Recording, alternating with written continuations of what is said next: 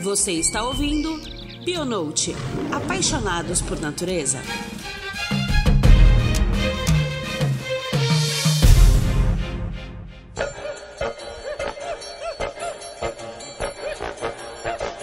E aí, pessoal, sejam sempre bem-vindos a mais um Bionote. Vamos dar uma pausa na temática de conservação da biodiversidade para dar espaço aos perrengues de campo. Em setembro, fizemos um concurso de perrengues de campo e hoje estamos aqui com a Cláudia Costa, mais conhecida como Cacau, que foi a vencedora do concurso. Esse perrengue é quase imbatível. Hoje vamos conhecer um pouco mais sobre a Cacau e ela vai contar com detalhes esse perrengue. Nossa, que me dá até uma ânsia de vômito só de pensar. Eu acho que eu preciso me corrigir.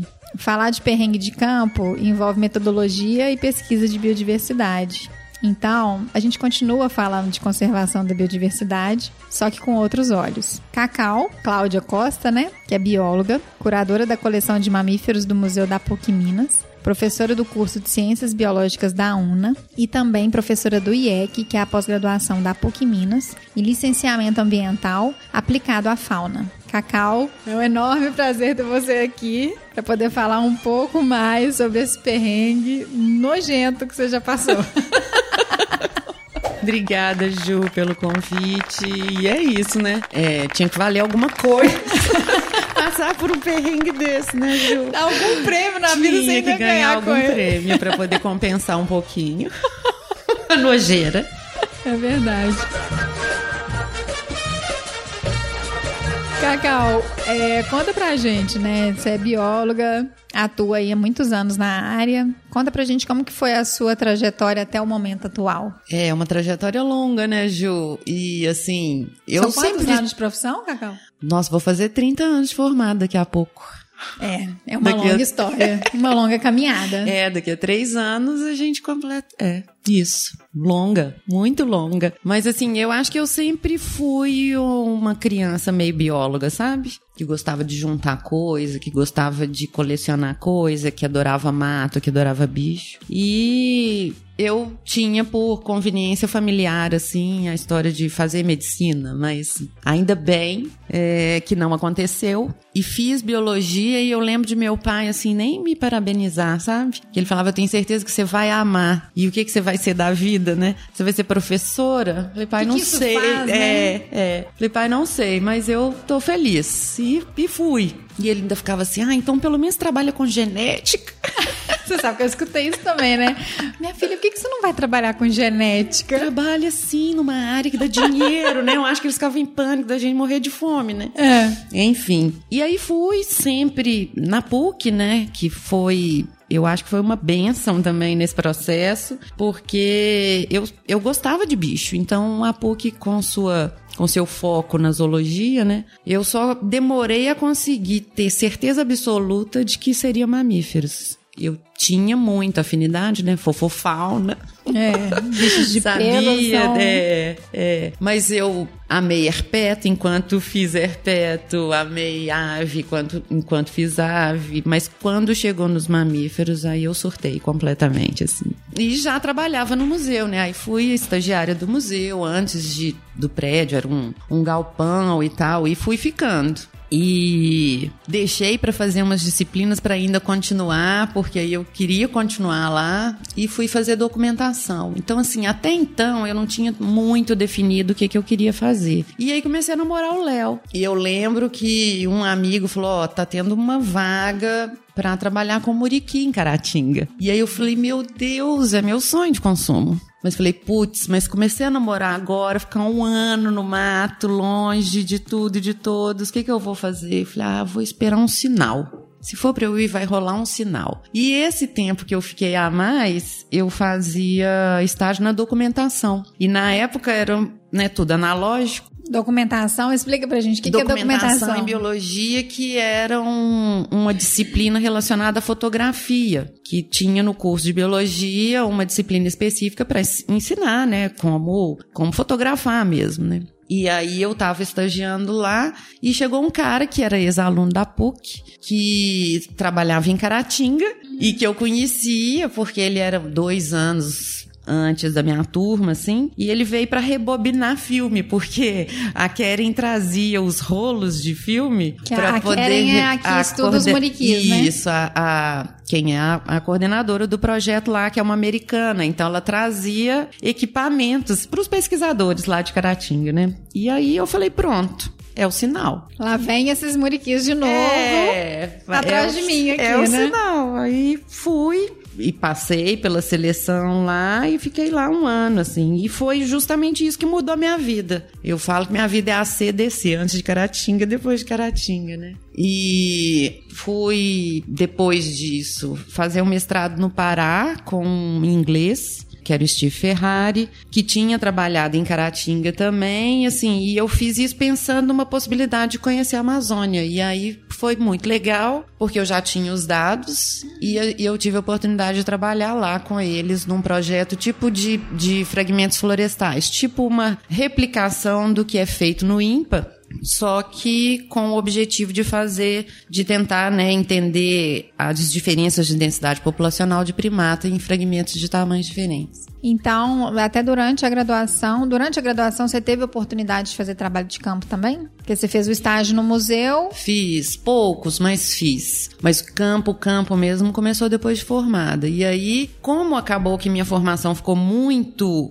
é, voltada para primatas, eu vi que isso poderia ser um fator limitante na minha vida profissional, pensando em consultoria, né, e pensando em outras formas de atuação. E aí, depois de formado, depois de mestrado tem, terminado, eu comecei a pedir os amigos para poder fazer campo. Nessa época, inclusive, eu já namorava o Léo e ia com ele como estagiária para aprender a trabalhar com pequenos e tal. Grandes era até mais fácil, mas eu queria aprender a trabalhar com pequenos. E comecei a fazer vários campos. Campos com amigos, assim, fiz Gerpeto, é, fui com a Débora uma vez num, num trabalho na Bahia, assim, que nem, não tinha nada, assim, acho que a gente demorou... E o campo um... era sempre com consultoria? Ou era projeto também de pesquisa? Tanto que esse da Débora mesmo foi consultoria, mas eu acompanhei no mestrado, eu ia, eu adorava ir pro mato, né, então, então uma vez que você começou a fazer trabalho de campo... Que você gostou, né? Que você começou lá em Caratinga, praticamente, né? É. Que foi o campo lá com os muriquis. É. Você continuou nesse trabalho de campo, que foi uma coisa que você gostou de fazer. Gostei. Adorava ir pro mato, adorava. O campo é muito bom, né? Eu,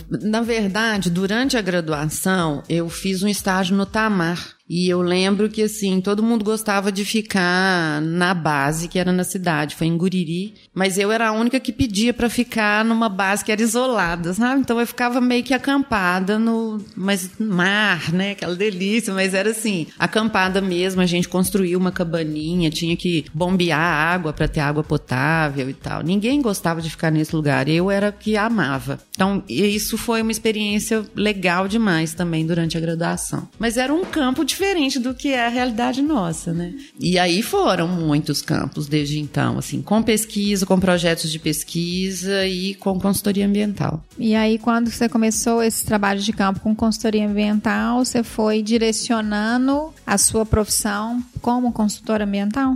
É, um pouco, porque acaba que é um mercado que acolhe mesmo, né? É um mercado que, que absorve, eu acredito, assim, toda... a mão de obra que vem sendo formada desde então, né? Mas, é, então, eu, eu tenho também uma atuação até menos constante e frequente na consultoria ambiental também. Mas até pelas limitações, pelas aulas e tal, mais com relação à elaboração de relatório e tal. Mas abri mais essa, essa porta também aí nas minhas possíveis atuações profissionais. Entendi. Então, quando você voltou lá do, do mestrado, lá na Amazônia, você voltou, começou a fazer os trabalhos de campo, né? Com colegas, não só de consultoria, mas também com grupos de pesquisa, com colegas de trabalho que precisavam de apoio, né? Para poder fazer o campo. E aí, como que você entrou no museu como curadora? Ah, então, eu, quando eu voltei imediatamente, eu comecei a dar aula em Iguatama, nossa, ou seja, vinte e tantos anos já, né? é, e aí, eu me lembro que, como eu tinha trabalhado no museu, o museu novo, né, ia abrir a visitação, e aí eles precisavam de apoio, e me chamaram para uma contratação temporária. E aí eu fiquei lá com o Léo Lessa, É, eu era estagiária do Léo Lessa oficialmente, eu fiquei ajudando ele na montagem de esqueletos para complementar o acervo de exposição. E aí foram, se não me engano, foram quatro ou cinco meses antes. E aí era um contrato temporário e beleza, continuei dando minha aula. E quando o museu abriu, o Léo passou num concurso na Federal de Diamantina. Na época ele dava aula em Coronel Fabriciano e era biólogo do museu. E aí eu fui contratada pelo museu, a T U D me chamou para trabalhar no setor de educação ambiental, não com os mamíferos, né? E eu fui. O Léo, como passou, ele me chamou para substituí-lo em, em Fabriciano, e aí eu comecei a dar aula lá em Coronel Fabriciano, e aí foram, surgiu uma vaga na Masto, e eu fui para Masto e comecei a trabalhar lá no laboratório. E aí foi, até hoje, tô lá, nunca mais saí de lá. Né? Que paixão, né? Mas o Museu da PUC é muito legal, né? Ah, eu acho que todo mundo que começa a trabalhar lá quer trabalhar lá para sempre, né, é. Ju? É muito gostoso mesmo. Lá é uma delícia.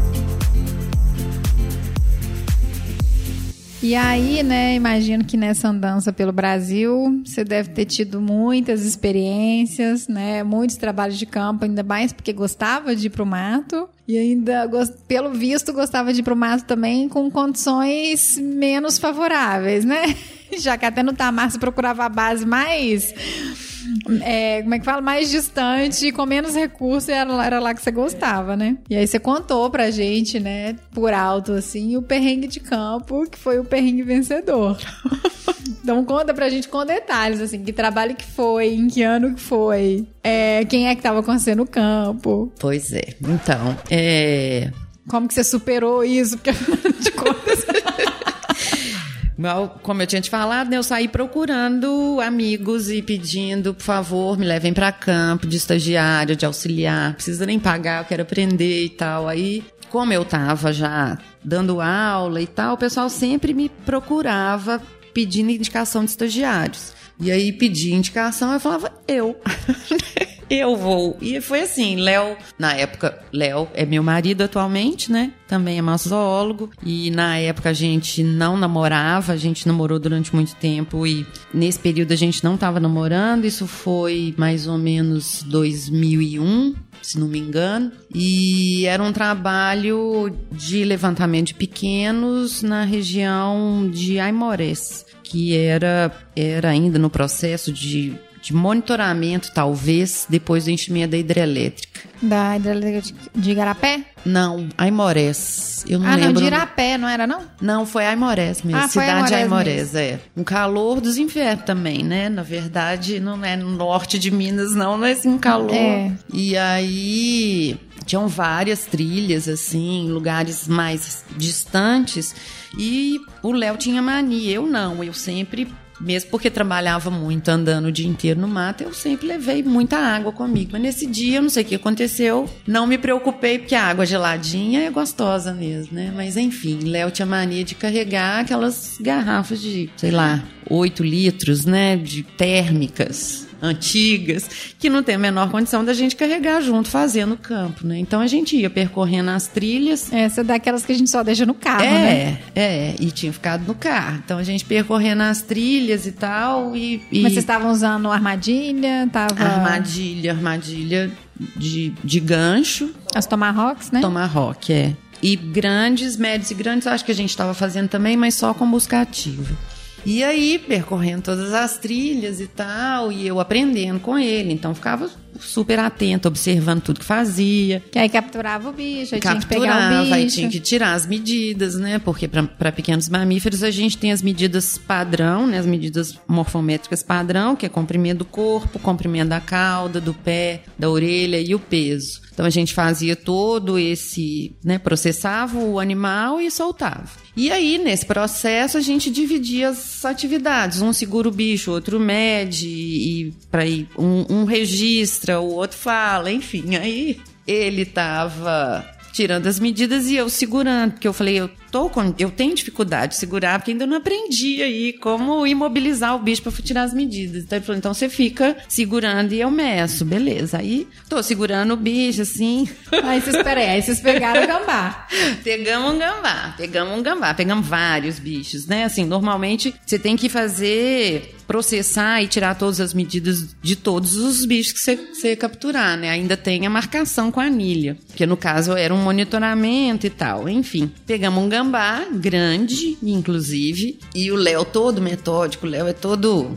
Eu falo que ele tem toque, ele é cheio das, das manias, enfim. Aí o bicho era grande, para medir a cauda tinha que usar uma trena, e aí ele colocava uma trena para proteger, assim, né, para não, para não ter nenhum acidente do tipo. E era muito engraçado que eu não entendia porque falava, gente, a, a folhinha, né, vai tipo, o bicho não vai fazer xixi nem cocô aqui se ele colocar a folhinha, né, mas ele colocava uma folha próxima ao ânus do bicho, assim, eu acho que pra não ter nenhuma, nenhum acidente nesse caso, né?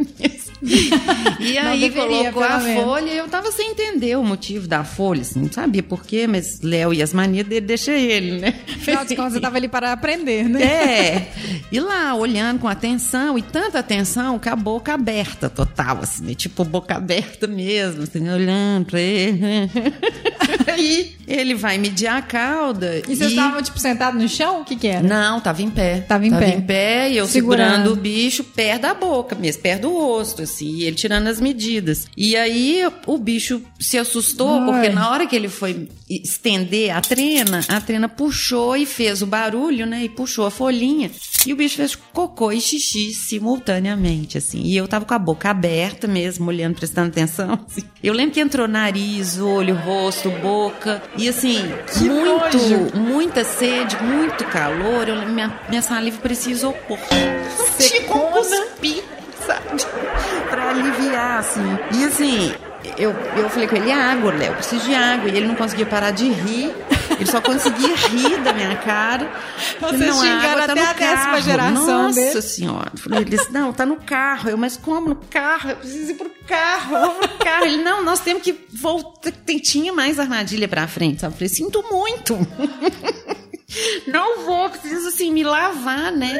E aí voltei, pra, pelo menos pra lavar, mas assim, tipo meia hora de caminhada pra chegar no carro ainda. Com a boca suja de cocô e xixi. Ah, Ju, e sem toda... conseguir cuspir, fedendo muito, assim, a, a roupa. Porque aí eu tomei água, cheguei no carro, tomei água, lavei a boca, lavei o rosto. Mas assim, o cheiro impregnado, ainda tive que volt, voltando pra trilha, terminamos a trilha, ainda tinha, mas não sei quantas trilhas. Fiquei o dia inteiro com aquele cheiro horroroso. Nossa. Você não tinha uma blusa pra trocar. Não, não tinha, não.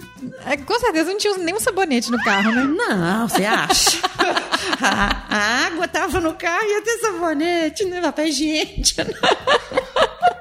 Nossa, foi assim. E isso gerou um trauma. Eu tenho trauma. Por isso que os alunos falam assim, ah, você já contou essa história, já contou essa história. Porque normalmente quando eu falo de metodologia de amostragem, eu falo, e quando eu vou pra campo com aluno, com alguém, assim, me acompanhando, eu falo, ó, se cai gambá, eu não vou fazer nada. Eu nem eu pego nem mais. Gosto. Nem pego mais. Na coleção mesmo tem pouco gambá, porque você nem pra, nem pra coletar.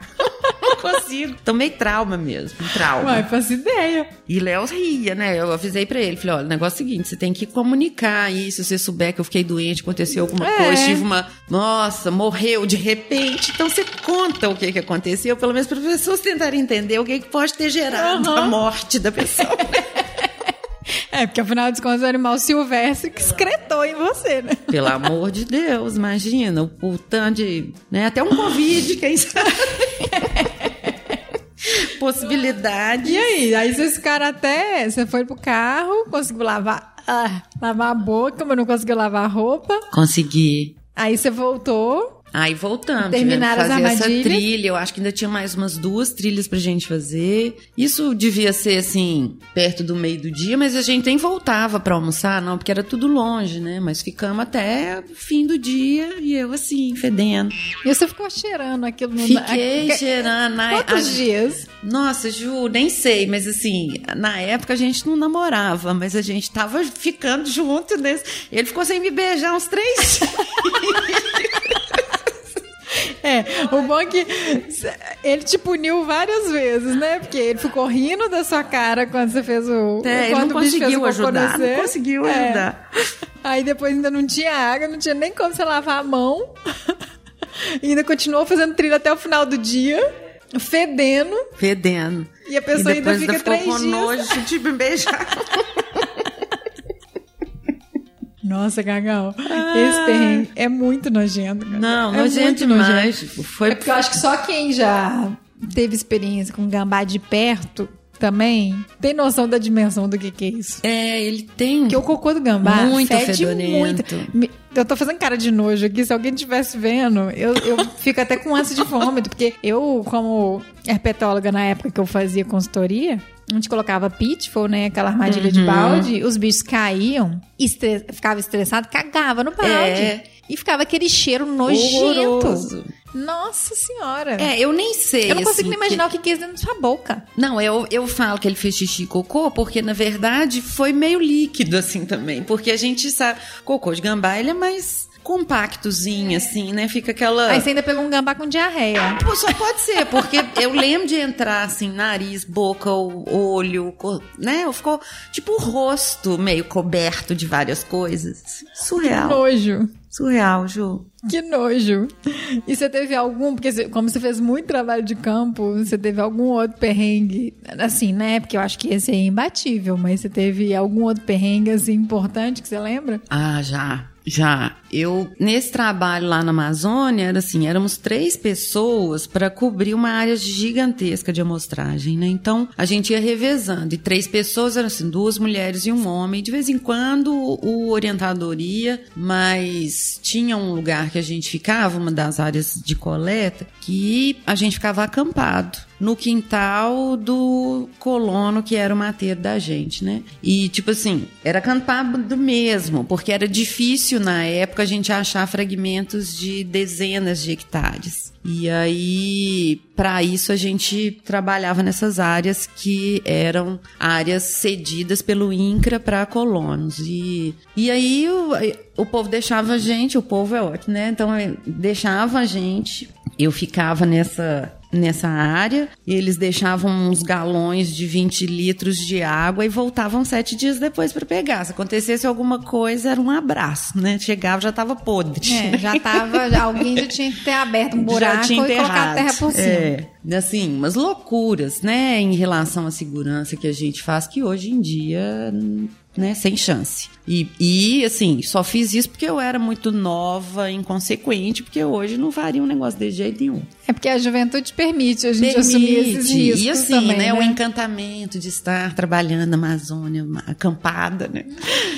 E, enfim, e até por... né, muito, muito hábito, assim, de de estar em campo mesmo, né, e, e resolver todas as necessidades fisiológicas, seja da forma como for, sem nenhum, sem nenhum problema com relação a isso. E, e, assim, tinha a casa dele e ele tinha uma fossa do lado de fora, que pelo menos a gente conseguiu acampar um pouco distante, mas, assim, como tinham duas mulheres, ele todo solícito, ele, ele fez, tipo, um lugar pra gente tomar banho, ele estendeu uma lona do lado da fossa, e, assim, todo super feliz. Então a gente tomava banho de, de canequinha, caneco, né? mesmo, uhum. né? E aí ele fez isso pra gente se sentir mais à vontade, porque a gente tomava banho de biquíni e tal. Mas enfim, era o ó, mas a gente tinha que, né, ser uhum. grata, assim. E eu não usava a força, assim, eu preferia não usar. É, se preferia ir no mato preferia mesmo. Ir durante a atividade de campo. Às vezes eu falava com ele, ah, pode ir andando que eu vou usar o banheiro. E, Nossa, e ele eu ficava, também no não, mato eu prefiro... Ah, Na é. verdade, assim, eu, eu prefiro muito mais estar no mato fazendo alguma coisa do que entrar nesses banheiros nojentão, Uá, pois sujo. Pois é, eu também. Muito Menina, melhor. Nossa, eu, isso não é perrengue de campo, não. Eu vou contar desse aperto de... Porque eu acho que, assim, a gente fica... Depois desse tempo de Caratinga, então, deixa eu voltar nessa história. Aí, ele começou a insistir, porque ele tinha reformado a fossa. Falando, não, usa, é mais... né, mais tranquilo, pode acontecer alguma coisa enquanto você tá no mato, não sei o que. Ele, e ele insistia muito, aí teve um dia que eu falei, beleza, vou usar. Aí Deixa fui, tampei o nariz, fossa, né? assim, de um cigarro, pra não ficar o cheiro, né? E tinha uma tramela dentro e fora. E aí, entrei, aí... assim, fiz um xixi, falei, beleza, fiz xixi, vou sair. Aí a tramela de fora travou e ele tinha saído. Eu fiquei presa, Ju, eu acho Na que uns, fossa. uns vinte minutos até ele conseguir ouvir é. que eu tava lá pedindo Puta socorro pra ele. Essa foi uma. E uma outra, e assim, não é nem perrengue engraçado, não, mas uma outra foi que ele, ele sempre estava lá conosco, principalmente quando era eu e a outra, a outra menina que trabalhava no projeto. Mas ele precisou ir para Santarém um dia, e aí o vizinho que ficava, tipo, cinco quilômetros de distância, né, a próxima propriedade, tinha uma, um jovem que ia me acompanhar. E aí eu acho que a notícia se espalhou. E esse menino, uma gracinha, super atencioso, me ajudou, fez o campo comigo e tal.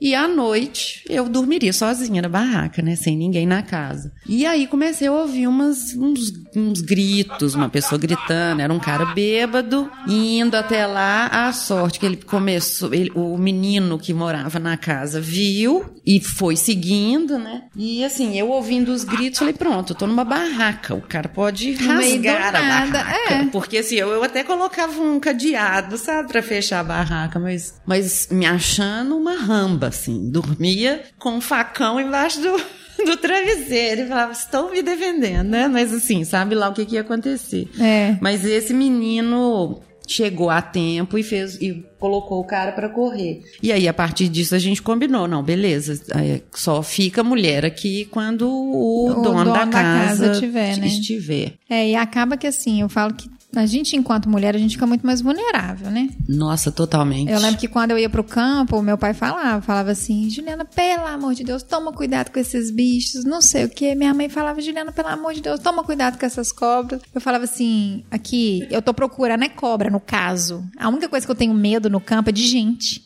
Porque eu não sei o que, que a pessoa, né, vai fazer. Aí teve um, um, um perrengue, assim, que foi mais ou menos perrengue, assim, quando eu tava, eu tava trabalhando na Praia das Neves, que ia ser uma região portuária, uma área de restinga. Era uma vila que tinha, tipo assim, sei lá, dez ruas, um lugar super remoto, assim. E aí tava eu e a Priscila comigo, a gente trabalhando junta. Aí, quando a gente chegou na vila, já avisaram pra gente que a gente podia ver polícia circulando, porque tinha tido um assassinato na região e eles estavam procurando o corpo. Nossa Senhora!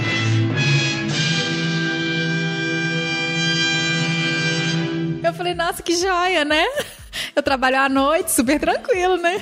Aí, quando foi de noite, a gente estabeleceu uns brejos, assim, numas áreas que era, era tudo remoto, assim, porque um lugar muito inabitado, né? Uma vila muito pequena. Aí, a gente foi pra uma área da Restinga, assim, onde é que tinha um, um brejo grandão, assim. Aí, eu tô assim... E eu, e eu fiquei com esse trem na cabeça, eu tô assim, gente, se esfaquear o corpo desse homem, daqui a pouco eu tô aqui nesse brejo, eu acho um pedaço de mão... Nossa, eu vou... Socorro! Eu vou morrer, né? Eu falei, sei lá como é que os caras morreram, eles estão procurando o corpo, não conseguem achar. Aí, a gente voltou do brejo, aquele breu. Aí eu entrei no carro e a bateria do meu carro começou a falhar. Do carro que eu tava, né? Aí, e eu de... A gente sempre ficava de noite com a janela aberta pra poder escutar os bichos no brejo antes de chegar e descer pro brejo pra gente saber mais ou menos que espécie que tava ali no brejo. Cacau. De repente, eu começo a escutar um barulho, parecendo rastejando.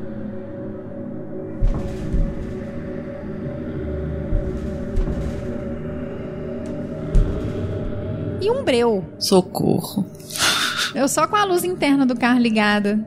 Aí eu tô assim... Gente, uma lanterna de cabeça que tava desligada nessa hora. Aí eu apaguei a luz, assim, do carro. O carro não tava nem ba- batendo a chave direito, porque tava falhando pra poder pegar. Só olhei assim, eu falei assim, fudeu, gente, essa pessoa tá viva, tá rastejando aqui. Falei, meu coração, assim, foi na boca, eu comecei a ter taquicardia. Falei, puta que pariu, o que, que eu vou fazer agora? Tem que achar, né, que, quem, que é que tá arrastando desse jeito?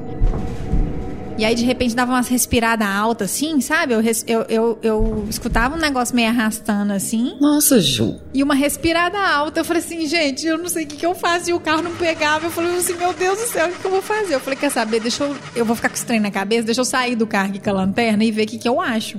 Pra ver se tem alguma coisa. Aí, nisso, eu saí, assim, fui olhando com a lanterna, fui olhando com a lanterna. Gente, na hora que eu descobri... um filho da mãe de um cavalo. Eu acho que ele deve ter machucado. Então ele tava deitado no chão, uhum. dando aquelas respiradas ah, altas que às vezes cavalo dá. E mexendo mexendo assim a pata, uhum. sabe? Nossa, na hora que eu vi esse cavalo, eu queria matar o cavalo.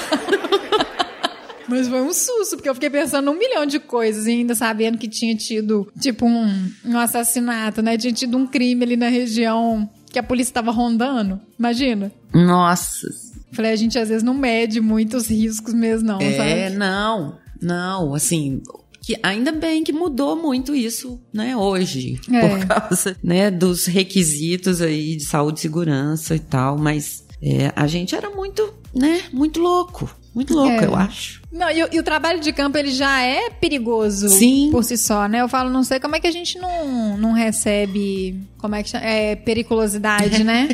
Porque, de fato, você tá sujeito a várias coisas acontecerem, né? Se você tá num lugar remoto, tem uma picada de cobra... É, eu lembro até na época de Caratinga mesmo, o Léo tentou, porque, assim, encontro com serpente era direto, e a gente olha pra cima, você tá trabalhando é. com macaco, você não vai prestar atenção onde você tá pisando, né? E a gente ia pra campo com todos os C P Is, perneira e tal, mas mesmo assim, né, dependendo da proximidade, terreno inclinado, você pode levar um bote no pescoço. Exatamente. E E, e ele tentou, eu lembro que ele tentou, assim, porque a gente ficava, a, sei lá, mais de trinta quilômetros da cidade mais próxima, mas se chovesse a gente não saía. Uhum, ficava ilhado, é, né? Tinha que... A gente tinha um fusquinha na época que tinha que colocar corrente no pneu pra gente conseguir ir, mas... Atravessar, né? É, mas assim, num esquema de estrada, num estado da estrada que não chegaria em menos de duas horas, por exemplo, né? Então... Mas não conseguimos. Enfim, eu acho que é isso também, né? Anjo da guarda bom,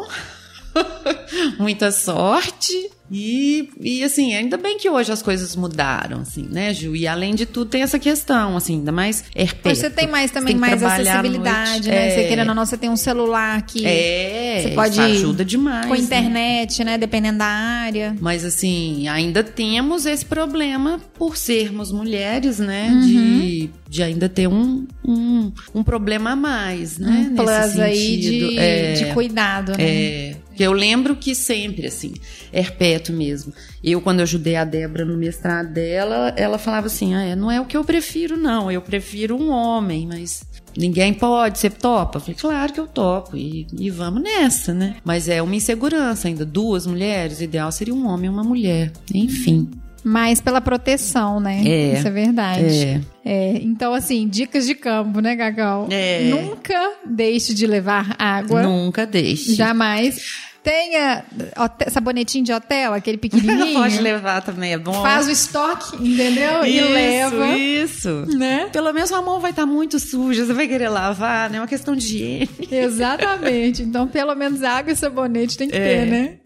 Eu, depois que eu fiz um campo, uma vez que eu abri uma porteira, que tava toda suja de esterco. E eu não tinha sabonete. E eu era estagiária, aí me fizeram, né? Já tinham visto que a porteira tava cheia de esterco. Sacanagem. Tinha um laço, o laço era pra ser meio creme, assim, e ele tava meio breado de marrom com verde, assim, esterco. Eu acho até que alguém chegou e colocou aquilo ali de sacanagem, uhum, não é possível. Só pode ser, ué. Aí na hora que eu fui abrir, eu falei assim, literalmente, né, nó, que merda. Minha mão toda suja de esterco, e eu não tinha um sabonete, porque eu tinha, a gente tinha até água no carro, eu lavei a mão, mas que cheia de esterco, não saía de jeito nenhum. Falei, desde então, eu ando com o meu carro, só com aquelas garrafas de um litro e meio com água da torneira, e eu ando com uma necessaire de sabonetinho no porta-luva, porque... Boa, Ju. Em qualquer circunstância eu tenho um sabonete e uma água pra poder resolver minha vida. É, e hoje assim, né, com o Covid a gente acaba tendo álcool também, né? Eu vou te falar que se eu tivesse álcool nesse dia lá do Gambá, eu acho beber, que eu tinha, né? Tinha passado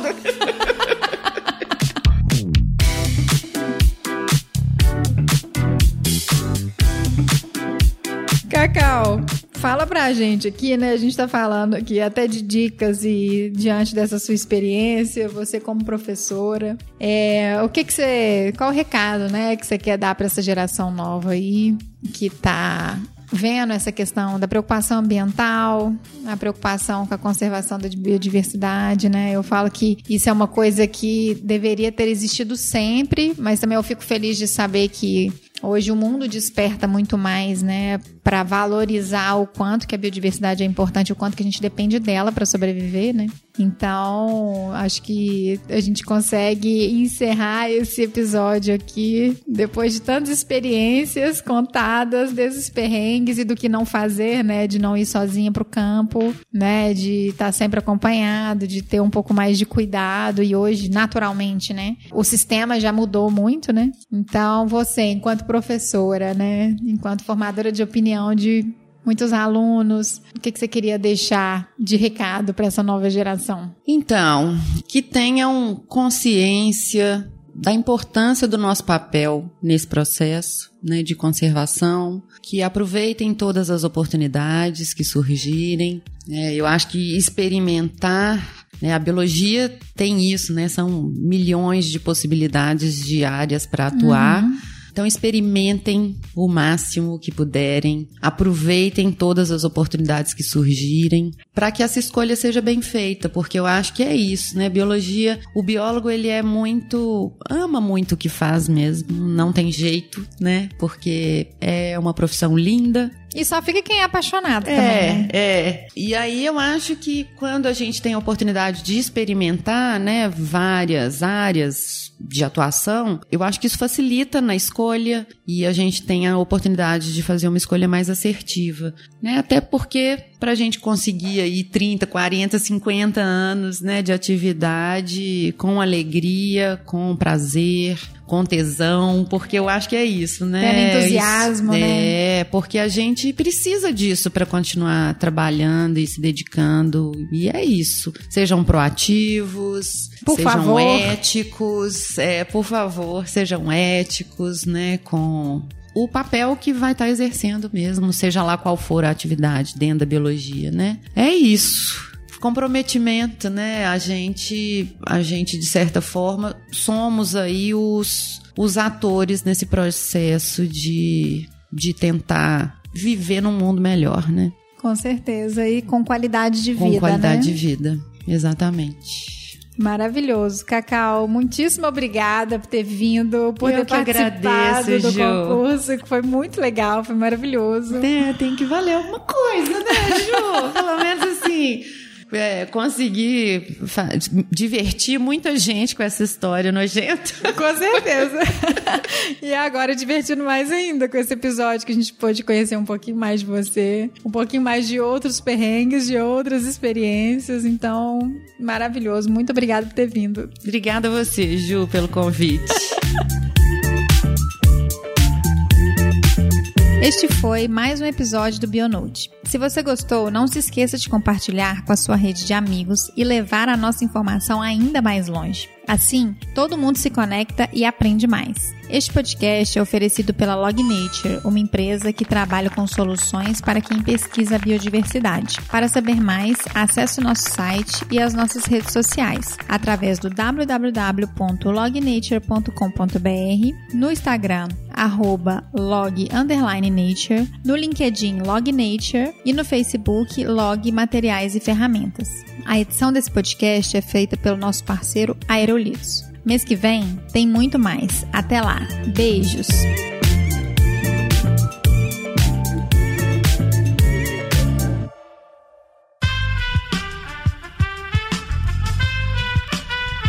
Esse podcast foi editado por Aerolitos Edição Inteligente.